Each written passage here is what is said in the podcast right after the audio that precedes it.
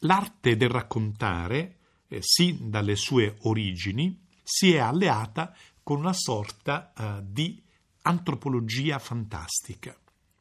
Ha descritto cioè lontane popolazioni, ha narrato di costumi, di lingue, di credenze, di riti, eh, di paesaggi che appartengono a popoli lontani, lontani nel tempo e lontani nello spazio. In questo ha risposto da una parte al desiderio dell'ignoto, dell'altrove, del favoloso, dall'altra ha risposto alla necessità di opporre al visibile, all'esistente, un mondo costruito con un altro ordine, con altri costumi, con altre creature perfino. Insomma, ha messo in scena la lontananza. L'ha attraversata la lontananza, nominandone forme e geografie. Ed ecco i popoli descritti nell'antica poesia epica greca, i lestrigoni, giganteschi e violenti, che inseguono i compagni di Ulisse con grandi pietre fin sulle navi, i cimmeri avvolti nella nebbia costante, infelici nel gelo delle loro eterne notti. Ecco le amazzoni, splendenti e superbe e forti, che cavalcano guerreggiando. E ecco i calabi, i tibareni e i mossineci e le altre popolazioni che gli argonauti, per esempio, incontrano nel loro viaggio.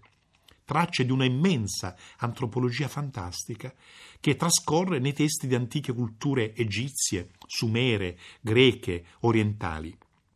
Le storie di Erodoto, per esempio, frequenteranno i confini dove popolazioni reali si mescolano con popolazioni fantastiche.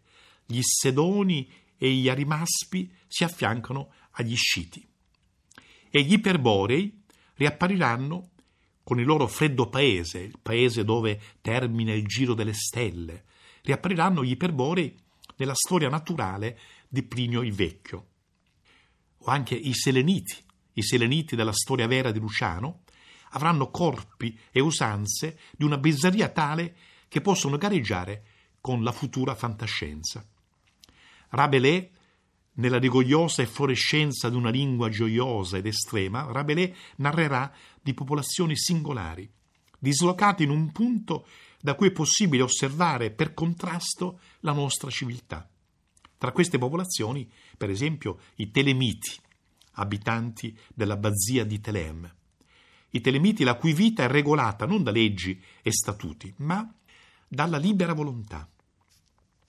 Poi lo sguardo da lontano, ecco che appare nel famoso essè, nel famoso saggio dedicato da Montaigne ai cannibal, ai cannibali.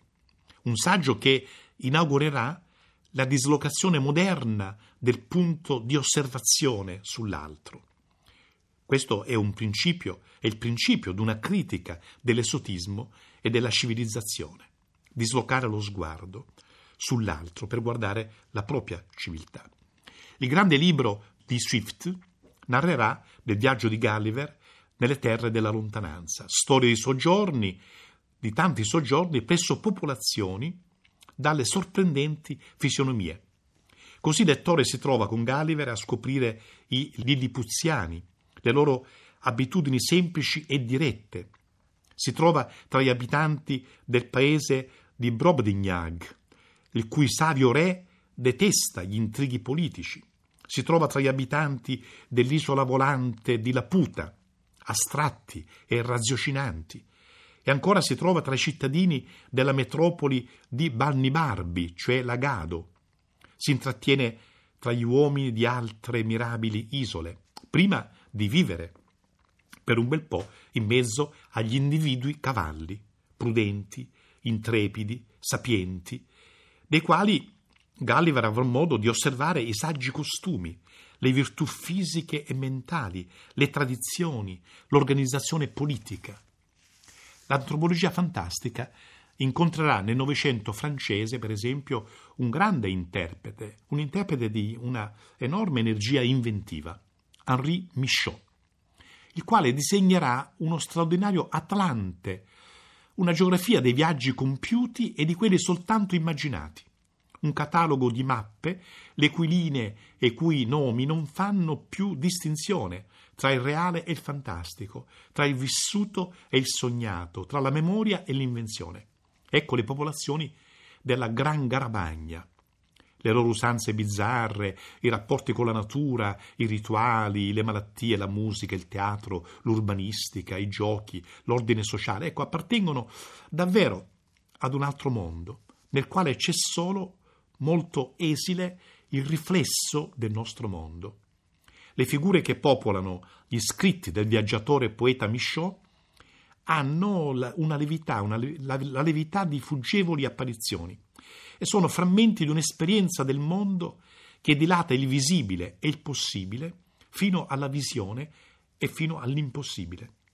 In anni più recenti, da noi, Gianni Celati, per esempio, continuando la propria traversata narrativa in un mondo popolato da figure bizzarre, Gianni Celati ha dato voce e tono a quelle che Leopardi chiamava già quasi creature d'altra specie, quasi creature d'altra specie, creature cioè sottratte al dominio dell'utile, dell'economico, creature disposte alla visionarietà ma anche alla fabulazione. In questa ricerca Celati ha incontrato la popolazione dei Gamuna. Di questa popolazione dei Gamuna, nel libro intitolato Fata Morgana, Celati ha narrato costumi, credenze, miti, lingua, dialetti, riti iniziatici, scolarizzazione, per esempio, rapporti coniugali, sistemi familiari, culti, profetismo, vicissitudini politiche. Una vera trattazione antropologica, che però si affida agli umori, ai registri e ai timbri propri della narrazione. Così prendono figura ed esistenza non solo i caratteri di una popolazione, ma anche i pensieri di colui che scrive, e si disegnano nell'aria i fili di fumo di destini e di malinconie che profondamente ci appartengono. Insomma, raccontare la lontananza è ancora una volta raccontare di noi stessi.